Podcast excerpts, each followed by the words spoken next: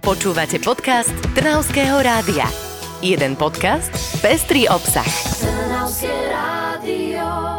Dnes máme v štúdiu Trnavského rádia mimoriadne vzácnú hostku, je ňou herečka Zdenka Studenková. Dobrý deň, vitajte. Dobrý deň, prajem. My sa na vás veľmi tešíme, nielen, že ste tu v štúdiu Trnavského rádia, ale už dnes o 20. budete aj súčasťou radničných hier, ktoré sú v plnom prúde v rámci Trnavy, s veľmi špeciálnym predstavením, ktoré ste si pripravili, špeciálne preto, že ste jedinou herečkou v tomto predstavení.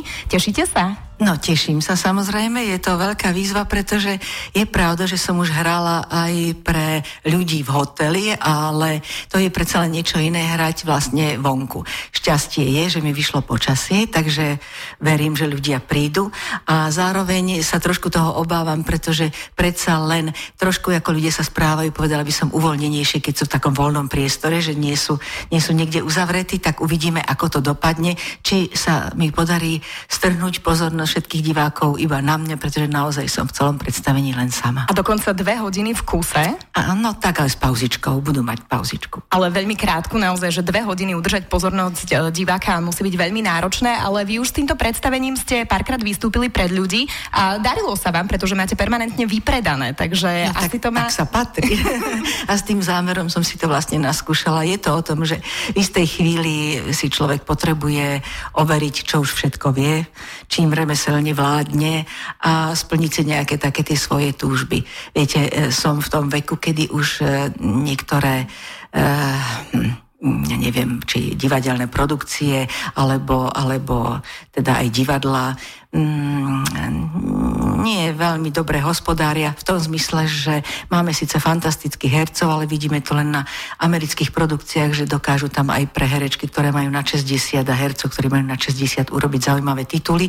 Tu sa to všetko v televíziách točí o mladých ako a, a v divadle tiež sme my väčšinou už také, ako povedala by som, mamičky, babičky a podobne.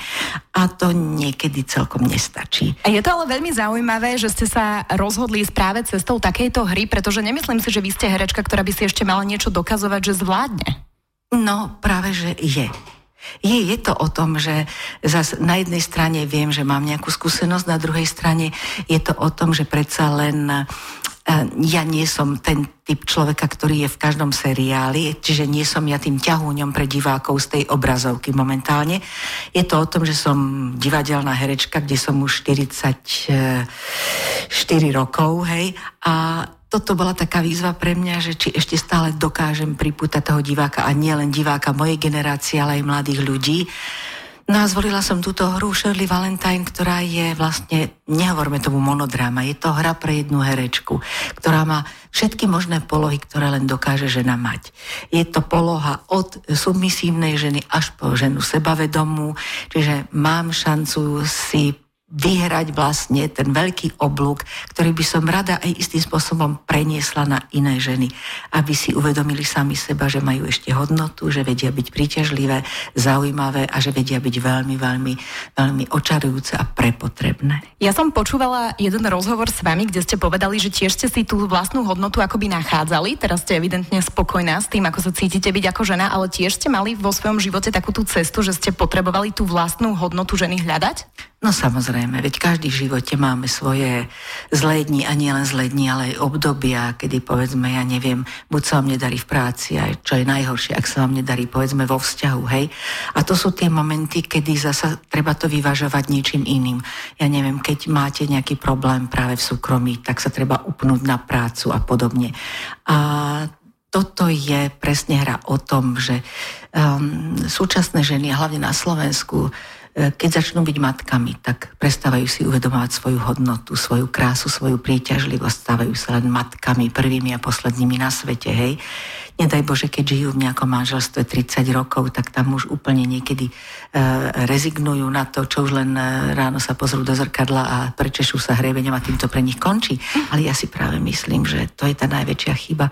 Treba sa jednoducho naučiť mať samú seba rada. Myslím, že aj tým, že ste sa rozhodli ísť sama na pódium a naučiť sa, alebo teda vytvoriť toto predstavenie pre diváka, si tú hodnotu akoby pripomínate, že nie je to len o domácnosti a o tom, že máte nejaké zaradenie, ale že vy ste tu tá dáma, ktorá teraz vystúpi na pódium pódium a všetci sa pozerajte. Áno, presne tak. A to nás veľmi baví a teší, že už dnes o 20.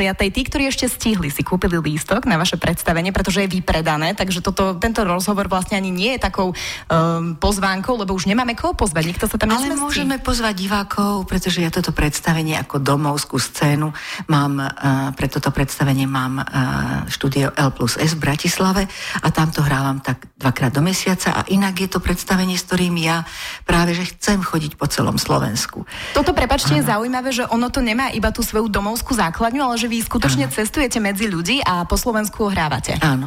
Toto je predstavenie, ktoré vlastne sme robili v Brankovej produkcii. Branko sa rozhodol, že to spraví ako producent pre mňa a okrem toho mi spravil aj krásnu hudbu do toho predstavenia.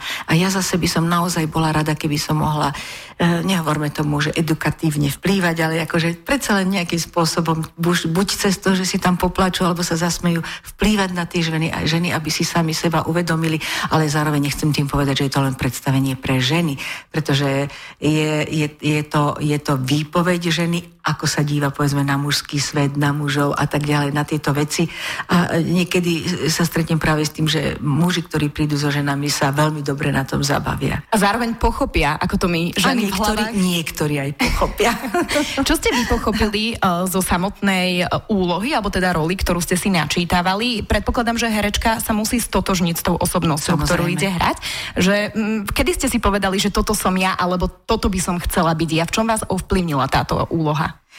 No, viete, uh, ono je to tak, že um, keby som nemala zažité všetky tie veci, ktorými ona prechádza, tak by sa mi to asi ťažko robilo.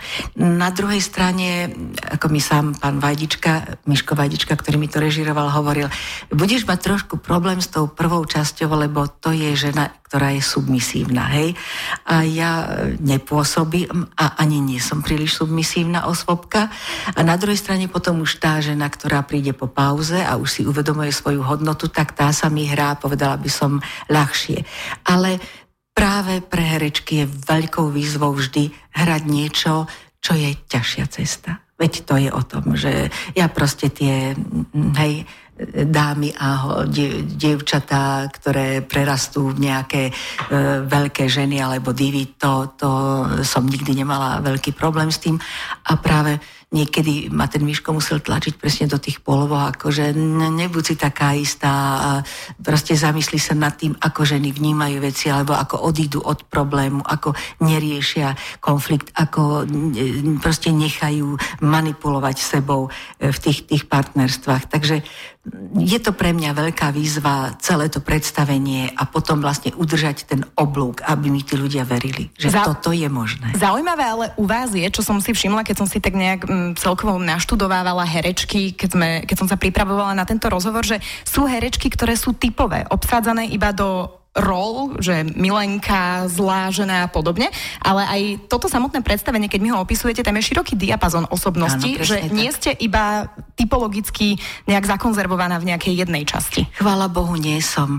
Mala som vždy šťastie v divadle odjak živa, keď som začala už a nastúpila som do divadla, že som síce hrala na začiatku tie mladé e, ženy a príťažlivé ženy a, a naivky a, a neviem čo. A potom som sa vlastne v 29 rokoch v hre Tennesseeho Williamsa začala prepracovávať už do takých tých charakterových úloh žien, ktoré už aj majú svoje traumy, svoje problémy, lebo veď problémy máme každý úmerne svojmu veku, aj detičky majú svoje problémy. Ale 29 rokov je pomerne skoro, keď ste Ale tak to má byť, tak, tak to má byť, tak to má byť. Ja si myslím, že to je presne ten čas, kedy už žena dozrieva a začína byť plnohodnotnou ženou vo všetkých smeroch a, a, aj si samu seba začína uvedomovať v istom kontexte. Takže tak som začala. Ja si myslím, že dnes niektoré herečky nemajú to šťastie, že majú ešte 35-38 rokov a stále hrajú tie, tie mladunké naivky a podobne a potom sa ťažko prehráva do tých charakterových úloh.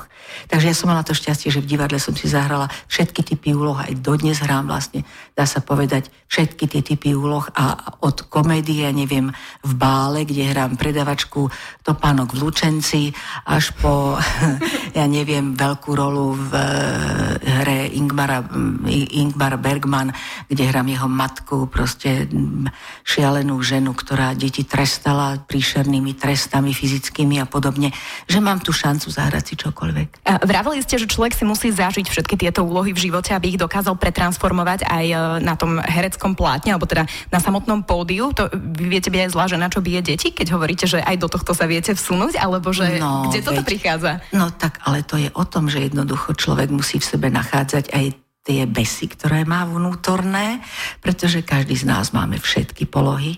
A nelakáte to... sa potom seba? Nie, nie, to až takto zle na tom nie som. Ale je pravda, že keď hrám niektoré úlohy, ako som napríklad hrala nádhernú hru, ktorá sa volala Večera a bolo to, bola to nádherná súčasná hra o žene, ktorá síce žije v blahobite a e, s takými noblesnými priateľmi, ale všetko je to konformné a všetko je to, povedala by som, viazané cez nejaké peniaze a zisku, chtivosť a tak ďalej, tak ďalej. Tak táto žena dospela k tomu, že už nedokáže žiť v tej spoločnosti a nechala sa rituálne rituálne zavraždiť na večeri, ktorú usporiadala pre celý ten okruh svojich falošných priateľov a falošného manžela. A keď som si túto hru ja zahrala, tak ja som chodila veľmi pomaly autom domov, lebo keď boli náhodou nejaké situácie, s ktorými som sa práve vyrovnávala vtedy v súkromí, tak som si hovorila, no ešte, že ja nemám ten revolver v tej priehradke, ako v tej Amerike to majú. Takže je to tak, že ono, ono to vo vás zostane, ale O tom je to herectvo, že si cez neho zodpoviete na vlastné, na vlastné problémy, že niekedy ich viete dokonca vyriešiť, pozrieť sa na ne potom s odstupom času z vrchu. A to ja na herectve mám strašne rada. Takže byť herečkou je celoživotná terapia? Áno.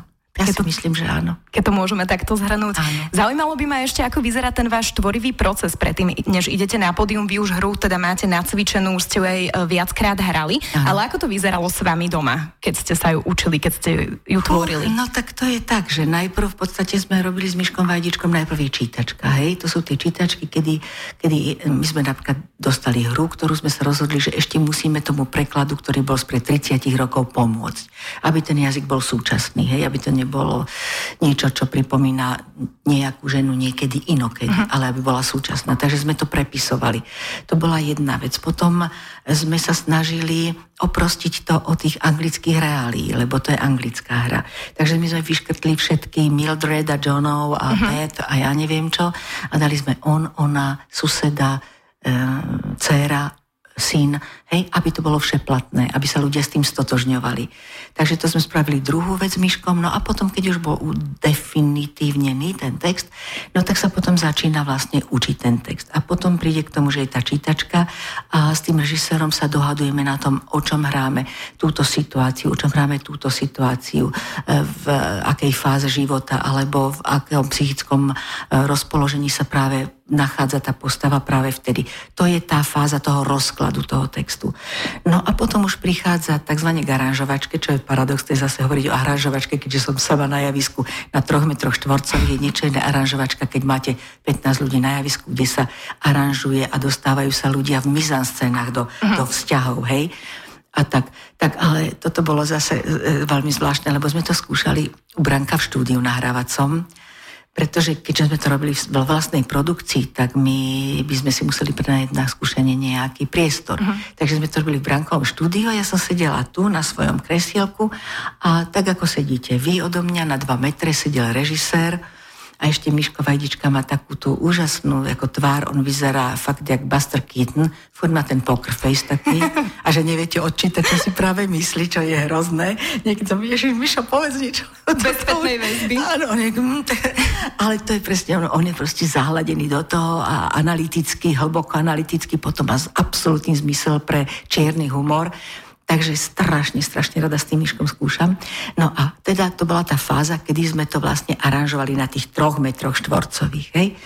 A potom až v, konečnom, eh, v konečnej fáze sme si prenajali na týždeň štúdio S, keďže bola korona a bol lockdown, tak my sme skúšali a tam nebol nikto, iba Miško, e, e, tam bola Katuška, moja asistentka, ktorú mám a šepkárku zároveň v jednej osobe, potom tam boli chlapci zo štúdia S, tí osvetľovači, zvukári a to bolo celé moje auditorium. No a tam teda ešte neprídete na to, čo funguje a nefunguje tak sme potom si spravili počas lockdownu také utajené predstavenie, dá sa povedať, kedy sme pozvali 50 kamarátov, spravili sme si takú utajenú premiéru s tým, že oni nám aj podpísali papiere, že sú komparzisti v mojej hre. Hej? A od nich prišla tá spätná väzba? A od nich prišla prvá spätná väzba. väzba. Potom sme to zasa museli odložiť na nejaký 1,5 mesiac a potom sme si spravili už oficiálnu premiéru. A nás veľmi teší, že toto predstavenie môžeme vidieť aj my dnes v Trnave v rámci radničných hier. Držím palce, veľmi sa na to sama osobne teším a želám vám ešte veľa energie, aby ste ešte ďalších takýchto 30 predstavení si sama vymysleli, aby sme mohli chodiť čo najčastejšie